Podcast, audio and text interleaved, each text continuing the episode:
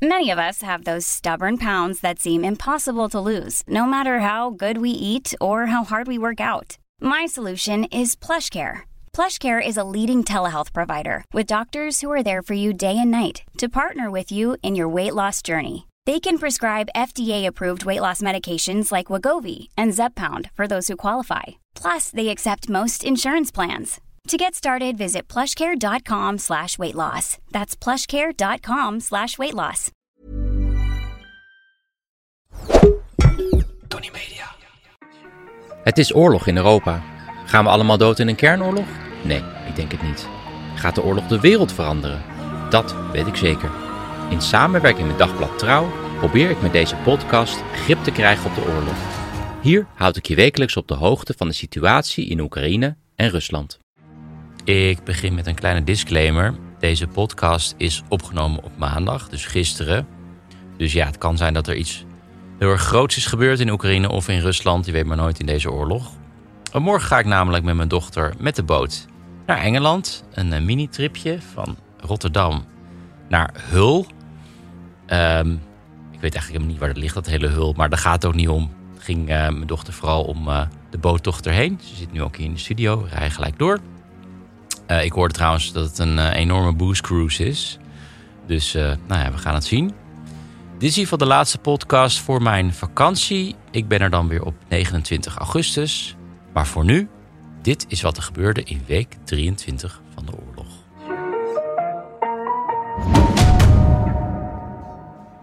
Ja, ik wil het wat anders gaan aanpakken dan andere weken, zo voor de zomerstop. Ik wil eventjes terugkijken op dat Oekraïense tegenoffensief, dat nu al ja, een aantal weken aan de gang is. En ook een beetje vooruitblikken op wat er nog kan gaan komen. Om te beginnen met dat tegenoffensief, dat begon begin juni al met een nogal ja, roekeloze aanval op Russische verdedigingslinies. Met grote verliezen voor de Oekraïners. En intussen is duidelijk dat de Russen niet hebben stilgezeten deze winter. Ze hebben zich goed ingegraven, mijnenvelden gelegd, op sommige plekken zelfs tunnels gegraven. En daar komt ook nog eens bij dat de Sovjet-mentaliteit bij het Oekraïense leger nog steeds wel aanwezig is, bij veel Oekraïense officieren in ieder geval. En die zogenaamde Combined Arms Warfare, waarbij dus verschillende wapensystemen gecombineerd worden voor het maximale verrassingseffect. Nou, daar is dus eigenlijk niet veel van terechtgekomen. Dat komt natuurlijk ook door het ontbreken van luchtsteun. En dat gaat echt nog minstens een jaar duren voordat Oekraïners eh, F-16's hebben die ze ook eh, ja, goed kunnen gebruiken. Want ja, je kan heel Oekraïne volstoppen met westerse wapens, maar dat betekent nog niet dat ze ook in één klap westerse militaire doctrine kunnen volgen. Dat bleek ook wel uit gesprekken met uh, Oekraïnse militairen die ik sprak tijdens mijn trip in Oekraïne. Want ik begreep daar dat de kwaliteit van officieren enorm kan verschillen. Sommigen zijn echt geen haar beter dan Russische officieren. Zo van zonder te veel nadenken jongens in de strijd gooien. Maar het tegenoffensief van de Oekraïners moeten we zeker nog niet afschrijven. Vorig jaar was die doorbraak pas in het najaar. Nadat de hele zomer Russische commandocentra en munitiedepots werden gebombardeerd. En dat is nu ook het geval. Bovendien wordt ook nu heel veel stuks artillerie vernietigd van de Russen. Een recordaantal deze oorlog. Dus dat zou ook kunnen helpen bij het offensief eventueel in het najaar. Maar goed, je kan er niet op rekenen. Parallel aan de oorlog op de grond lijkt de luchtoorlog te intensiveren. De Russen blijven raketten gooien op de Oekraïners. Maar andersom zijn er ook steeds meer drones richting Rusland van de Oekraïners. En die aanvallen worden ook steeds serieuzer. Deze week raakten 16 mensen gewond bij een uh, aanslag eh, met een drone in Taganrog in Rusland. Ook in Moskou is er een wolkenkrabber geraakt. Dat gebeurde zondag. Dat was een flinke explosie. Laten we even luisteren naar een van de ooggetuigen.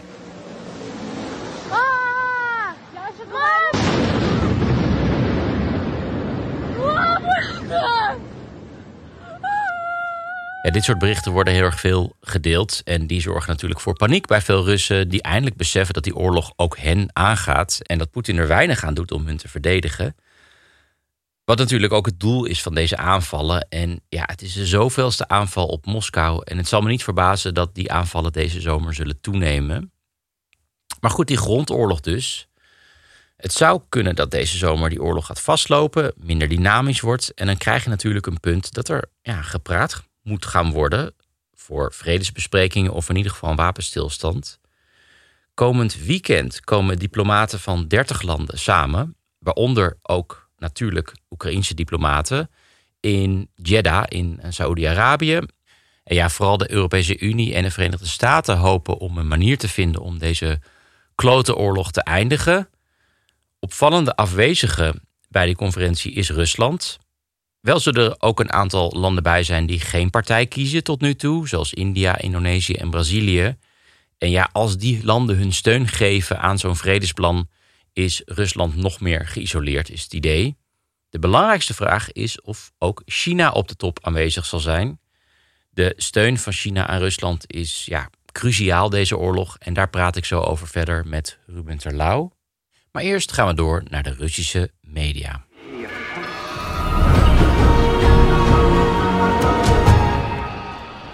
Er komen steeds meer schokkende beelden uit Nagorno-Karabakh. Dat is een Armeense enclave in Azerbeidzjan.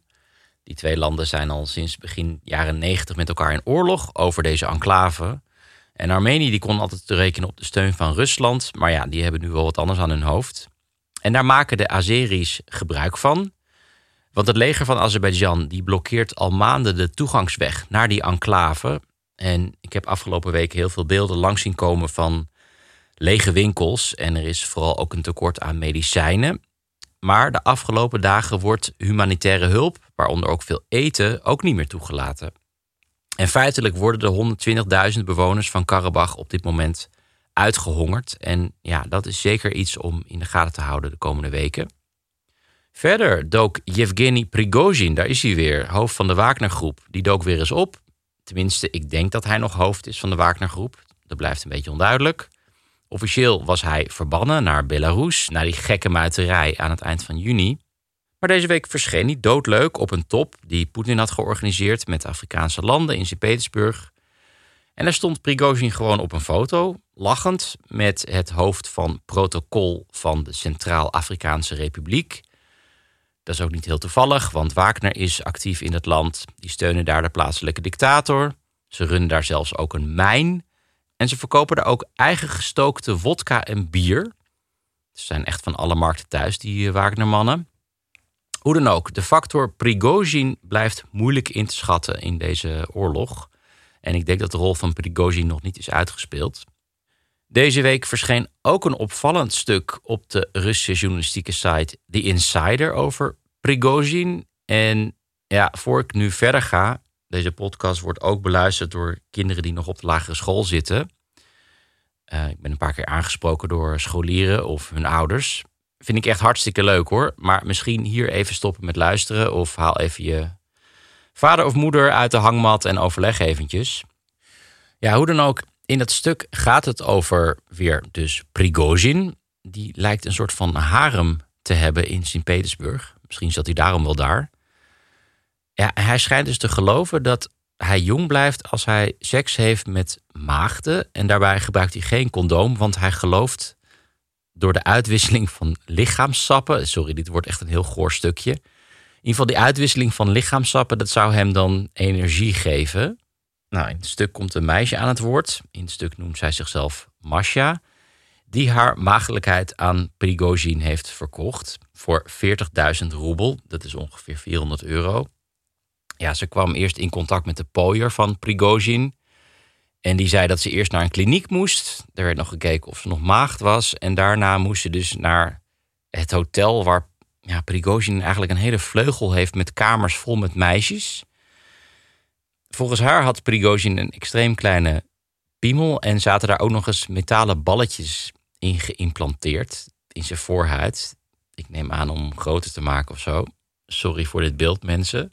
Voorhuid van Yevgeny Prigozhin. Sorry als je nu zit te eten of zo. In ieder geval, ik vind het vooral interessant waarom dit verhaal juist nu uitkomt. Uh, en het is eigenlijk het zoveelste verhaal van de afgelopen weken waarin Prigozhin er slecht vanaf komt. Eerder besteedde ik al aandacht aan een tv-item over de pruiken van Prigozhin. En misschien is dit, ja, een beetje dit kleineren, een beetje de manier van het Kremlin om Prigozhin minder populair te maken.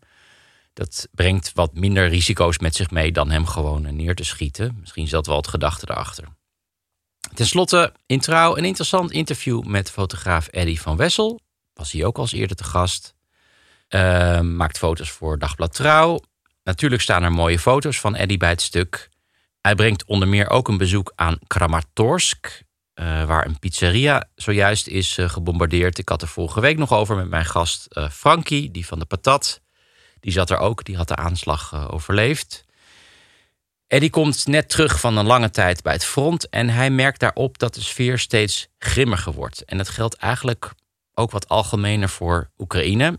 Ik citeer eventjes Eddie van Wessel. Laatst was er een incident in Lviv. Daar draaiden mensen Russische muziek in de auto. De bestuurder werd mishandeld door een stel Oekraïners. Je zou verwachten dat je daar straf voor krijgt, maar in plaats daarvan werd de bestuurder van de auto opgepakt. Dus voor duidelijkheid, die bestuurder is ook gewoon Oekraïens, maar die speelde Russische muziek af. En daar was hij dus voor opgepakt. Um, heel interessant stuk. Speciaal voor de luisteraars van de podcast is het stuk te lezen zonder paywall. Ik zet natuurlijk een link in de show notes. Oké, en dan nog dit. Ja, dat geval dat Eddie van Wessel net omschreef, dat staat niet op zichzelf. En op mijn reis in Oekraïne merkte ik dit voortdurend. Eigenlijk zijn er twee processen aan de gang. Ene is dat de Russische taal verdwijnt, zowel het gesproken woord uh, als Russisch-talige boeken. En ten tweede, Sovjet-monumenten verdwijnen. En dat heeft alles te maken met de zogenaamde decommunisatie. Ze verwijderen eigenlijk alles wat te maken heeft met de Sovjet-tijd. En om met die taal te beginnen, de Russische taal. Tot de oorlog kon je in ieder geval als buitenlander wel terecht met dat Russisch. Nou, dat is nu niet meer mogelijk.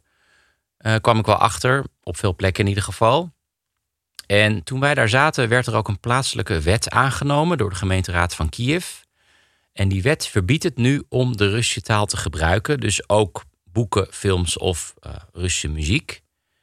En hoewel ik dit wel snap, met Rusland als agressor, vroegen veel Oekraïners die ik sprak zich af of dit niet de spanningen noodloos verder opvoert in Oekraïne. En die spanningen zijn natuurlijk al zo hoog. Want ja, je hebt gewoon veel mensen die niet Oekraïens spreken, maar alleen maar Russisch.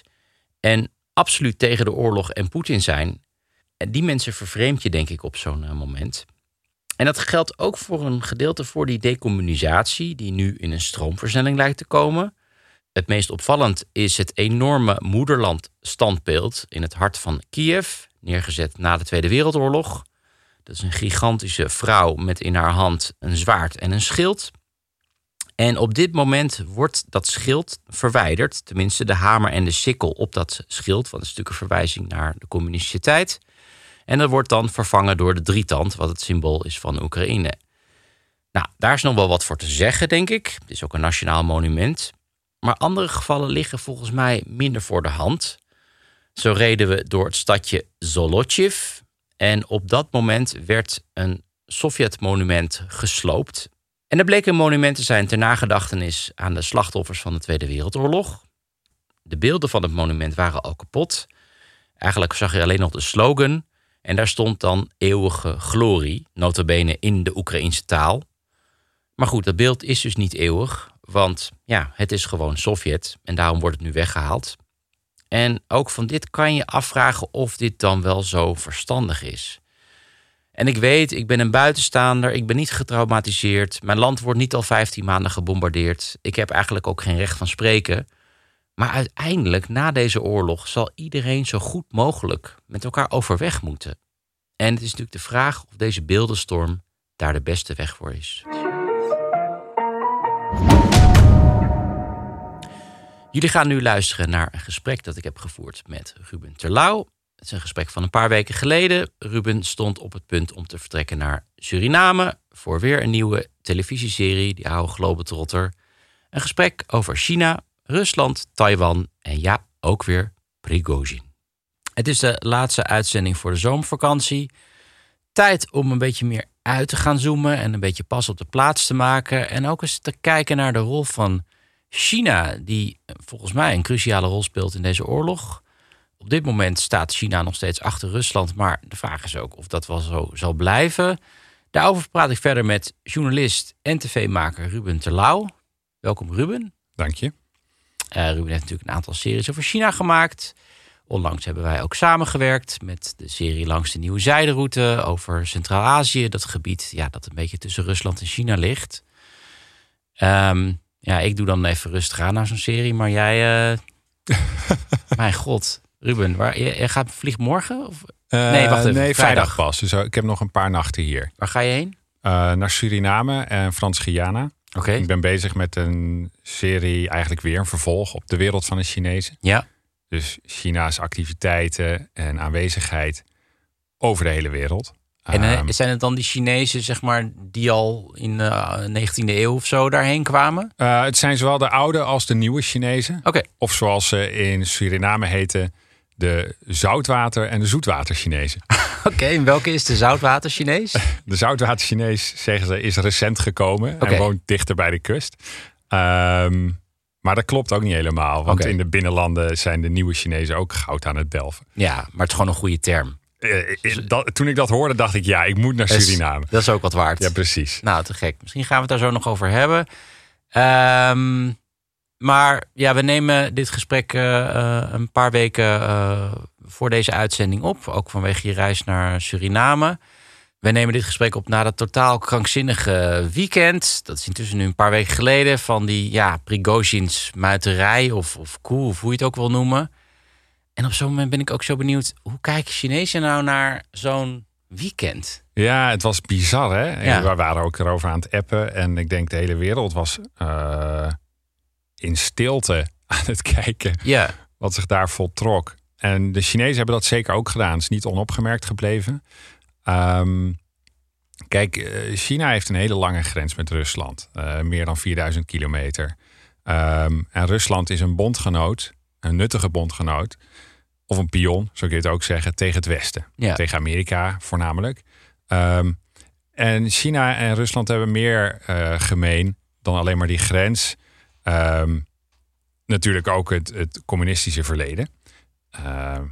ook een complexe relatie was dat toen. Mm -hmm. Maar ook een waarin ze een tijd lang samen zijn opgetrokken. Um, in en het anti-Amerikanisme. Uh, exact, in de ja. Koude Oorlog zou ja. je kunnen zeggen. Ja. Um, maar ook eentje, um, nu nog steeds. Het zijn allebei, zijn er, in beide landen zijn er dictators aan de macht. Mm. Dus die chaos die eigenlijk ontstond afgelopen weekend. Dat is iets wat het schrikbeeld is of een nachtmerrie is voor Xi Jinping, voor de president van China. Ja. Um, Want ik kan me herinneren, ik heb jou eerder gesproken in een podcast. En toen zei je van het schrikbeeld van China, daar ging het over Centraal-Azië, is dat daar een soort van rommelige democratie, de rommelige democratie aan de macht komen.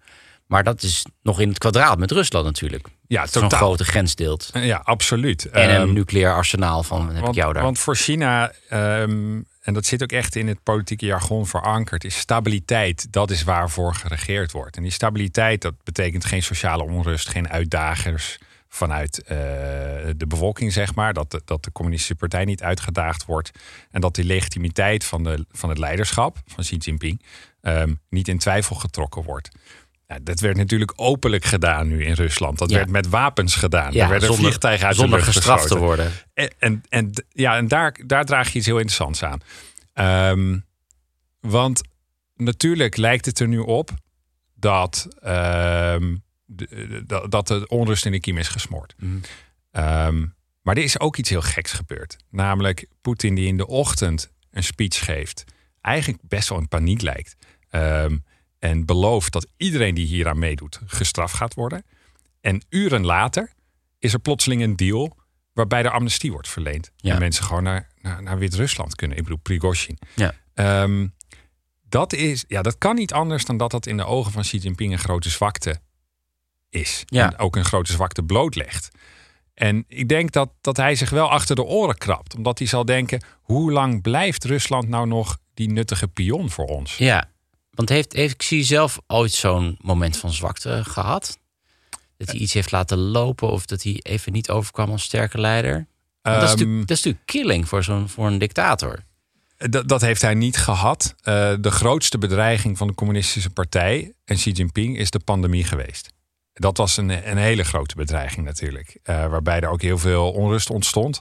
Ehm, en waarbij eind vorig jaar zelfs mensen de straat op zijn gegaan. Die hebben geschreeuwd. Ehm, dat hij moet aftreden. Kappen met die maatregelen, Precies. toch? Ja. Ehm, Toen is hij ook ingebonden. toen heeft hij ingebonden. Ja. En dat werd natuurlijk ook hoog tijd. Maar tegelijkertijd denk ik dat we kijken naar een, een, een leider die ongelooflijk veel macht heeft in China. En echt heel sterk is. De stel, sterkste, meest autoritaire leider sinds Mao. En dat kon je ook wel zien ehm, aan dat grote congres afgelopen najaar. Waarbij de voormalige eh, eh, voorganger, roerganger van Mhm. China, Hu Jintao, ten, zeg maar, voor, voor, de neus, voor de ogen van iedereen is afgevoerd. Ik weet die beelden nog, ja, dat was Dat- krankzinnig. Ja, en hij heeft dus eigenlijk aan iedereen laten zien, vooral ook aan de, aan de hoge mannen binnen de partij, Ja. dit kan ik maken. Ja. Hij voerde hem gewoon af. Ehm, en dat, ja, ik denk dat dat wel, dat was voor mij in ieder geval een moment waarop ik dacht, wauw, wat is hier aan de hand? Ja. Ehm, en denk ik verder nog heel nuttig om te weten of om te bedenken dat ehm, China is heel bang voor eh, het oprukken van de NAVO in de Pacific. Dus zij, zij veroordelen die oorlog niet Nee. van Rusland en Oekraïne. Hebben ze niet gedaan. En ik zie ook niet dat ze dat gaan doen. Ze willen Wat- die NAVO wat niet wat in de Pacific. met... Ik denk Taiwan. Oké, eh, allereerst. En de Zuid-Chinese zee in, in grotere zin. Want Ja. dat is een zee die economisch heel belangrijk is. ehm, waar heel veel energievoorraden eh, in zitten. Mhm. Ehm, maar waar ook 50% van de wereldhandel overheen plaatsvindt. Over Ja. die Zuid-Chinese zee, die straat. Ehm, en eh, ik denk dat Taiwan wel, ja, daarover is de partij Xi Jinping ook, ook heel eenduidig. Mhm. dat moet en zal bij China horen. Of dat hoort het eigenlijk al. Ja. Ehm, maar is nog niet onder controle gebracht. Ja. En zelfs al moet dat met geweld geschieden, dat gaat gebeuren. En maar, zie je, maar denk je niet dat die kansen ietsje kleiner zijn geworden gezien het ja, dramatische verloop van die oorlog in eh, Oekraïne voor Rusland? Dat China daar wat lessen van heeft getrokken? Ja, ik denk dat ze daar lessen van hebben getrokken. Dus in die zin dat zij ehm, niet snel over zullen gaan tot een groot militair offensief tegen Taiwan. Omdat Ja. ze nu al hebben gezien hoe mis het kan lopen als het Westen zich vrij eensgezind ehm, militair ook, ook achter Taiwan zou scharen. Ja, Ehm, en daar lijkt het nu toch wel op. Ik Ja. denk dat, dat de, de wapensteun van Amerika aan Taiwan is groot. Ehm, en daar zit nog een enorme zee tussen ook. Dus dat maakt het Precies. ook veel En- moeilijker. En de, en, de, en de militaire aanwezigheid van Amerika is groot. Er is een, eh, dat AUKUS-pact met nucleaire onderzeeërs. ehm, met eh, Australië, de UK en, en, en, Amerika Hm. is gesloten. Ehm, ook zeker gericht op het indammen van die Chinese expansie Ja. ehm, in de Pacific. Dus ze zullen zich achter de oren krabben. Ja. Als het gaat om vol in een militaire aanval inzetten. Ja. Maar ehm, het zou mij toch verbazen als China niet langzaamaan steeds meer invloed zal gaan hebben op en over Taiwan. En misschien doen ze het wel op een indirecte manier. ehm, door een langzame blokkade. Mm, Ehm, dat vind ik ook iets Chinezer. Oké. Ehm, ik vind het ook een beetje bij Rusland passen Maar om zo economische blokkade of gewoon een... economische blokkade, Ja. eh, inderdaad. Eh, want China, China blijft Taiwans grootste handelspartner. Hm. Eh, Taiwan, is eigenlijk, en Taiwan is eigenlijk heel eh, afhankelijk van China. Echt? Oh, dat wist ik helemaal niet. Ja, Oh, dus we kunnen gewoon zeggen, we gaan gewoon geen handel met jullie drijven. helemaal niks meer. Wauw. Ja. Ja, dat is- Ehm, dus, dus dat zou ingrijpend zijn. Ehm, en ja, eh, zeg maar, als je kijkt naar de Chinese filosofie, daarin wordt het de, de mooiste manier om te winnen is voor Chinezen door niet te vechten. ja, het is eigenlijk precies een tegenhanger van de Russische filosofie, namelijk zoveel mogelijk ehm, granaten op een plek gooien tot er geen gebouw meer staat. Dat, Daar dat lijkt is een het op. beetje de Ja. filosofie van de Russen. Daar lijkt het op. Dat hebben we natuurlijk de afgelopen decennia al heel vaak gezien. Ja. Nou ja, nog wel langer dan dat. Dat deden ze in Afghanistan al en in Tsjetsjenië. Ja. En, en nou, jij weet waar ze dat allemaal plat bombarderen. Maar eigenlijk, cultureel gezien, passen dan Chinezen en Russen eigenlijk helemaal niet zo goed bij elkaar.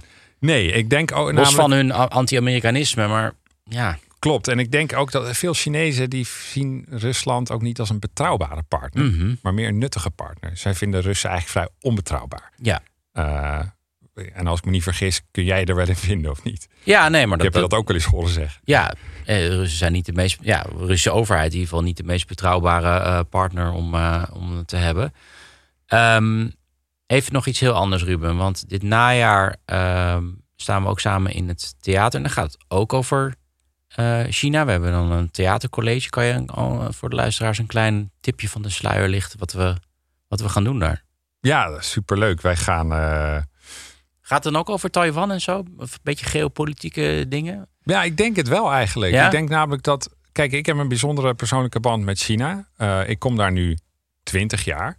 En jij komt al 20 jaar in Rusland. Ja, Toch? Allebei sinds 2004, 2003, zoiets. ja. Ik ben er Ehm, wel meegestopt om daar naartoe te gaan. Maar Ja, maar op een dag ga je er dag weer naartoe. ooit, ja. Of dan maken wij een serie langs de oevers van de Amoer. Oh, ja, dat is ook mooi. 4300 kilometer, hè, die grens. Ja, dat is, daar zeg je wat. Ja, Ja. dat lijkt mij echt fantastisch. Ehm, maar ik, ja, ik wil vertellen ook over eh, die band die ik heb met China. Hoe China zich heeft ontwikkeld en hoe ik eigenlijk langzaamaan anders naar China ben gaan kijken. Hm. Ehm, eh, ik wil ook eh, eigenlijk verhalen eh, vertellen over, zeg maar, achter de schermen van wat we hebben gedaan Mhm. in, in, in Centraal-Azië en in Mhm. Pakistan. Ja. Ehm, en foto's ook meenemen, fotografie. Ja, Te gek. Daar hou ik heel erg van. Ik denk dat dat heel gaaf is om ehm, dat als decor te gebruiken. En ik wil heel graag met jou in gesprek gaan over dingen. Ja, Ja. Volgens mij is er heel veel te Ik vertellen. zit ineens te denken, we kunnen ook gewoon elke week gewoon een beetje het nieuws over het nieuws hebben. Een beetje als Coat en B of zo. Zie ik ook wel zitten, toch? Ik vind dat heel Het leuk. heeft een beetje een soort van Boekenstein en, eh, en de wijk dat wij even de boel even gaan mansplainen. Daar heb ik eigenlijk ook wel zin in, toch? Dat is toch ook wel mooi. Ik vind het een heel leuk idee. En, en ik ben ook heel erg benieuwd naar wat jij gaat vertellen. Of jij wil doen tijdens dat theatercollege. Ja, ja, nou ja, de luisteraar is al duidelijk. Wij hebben nog helemaal geen idee wat we gaan doen. Nee, dit valt wel mee. We hebben wel echt wel al een We hebben idee. zelfs al een soort draaiboekje We geschreven. hebben, al, we hebben gewoon een heel professioneel draaiboek, Ruben. Komt helemaal goed. Ehm, ja, eh, ik heb heel veel zin in het najaar. En, eh, ehm, Maar eigenlijk gaan we ook gewoon op, op reis langs die oude en nieuwe zijderoutes, toch? Ja. En daar hebben we allebei heel veel gereisd. Ik ben in Afghanistan geweest en in Irak en, en, en in Iran en, en in West-China en in, eh, in Xinjiang, zeg maar. Ja. ik- we hebben eigenlijk een schat aan reisverhalen en Ja. ervaringen volgens we mij. nemen de, de ehm, toeschouwer mee op reis om een enorm cliché te gebruiken. Maar het is wel gewoon wel waar. Ja, Toch? zeker Wordt weten. een mooie, wordt een mooie tour. Link staat natuurlijk in de show notes. Eh, Ruben, mag ik je dankjewel. Uh, mag ik je dankjewel, hoor mij nou. Ruben, mag ik je bedanken voor het mooie gesprek. Absoluut, dankjewel. En tot eh, bij het theatercollege. Yes! Dit was het voor deze week. Ik ben er dus een paar weken tussenuit. In de tussentijd heb ik nog een leestip voor je. Dat is een boek dat ik cadeau kreeg van een vriend in Kiev. Het boek heet The Gates of Europe van de Oekraïense historicus Serhii Plochy. Het het Nederlands ook te krijgen onder de titel Poorten van Europa. Ja, het is echt een fantastische geschiedenis van Oekraïne. Als je daar meer over zou willen weten. Die Plochy die schrijft alles helder en genuanceerd op. Wat echt een prestatie is, gezien de ja, nogal rommelige geschiedenis van het land. Vanaf de Scandinaviërs tot aan de Kozakken, over de Poolse overheersing, de Russische overheersing natuurlijk, alles komt langs. Dus uh, ja, lees dat boek. Ik ben er dus weer 29 augustus. Mocht je nou geen genoeg van mij willen krijgen, kan me niet voorstellen, maar wie weet. Ik zet nog een link naar een podcastserie die ik vorige zomer heb gemaakt. Die heet Rusland voor Gevorderden in de show notes. Vol met absurde reisverhalen uit Rusland en omstreken. Toen Rusland nog een leuk land was. Kan je nog even terugluisteren. Ik wens jullie in ieder geval een hele fijne zomer. En ik spreek jullie weer over een paar weken. Tot dan.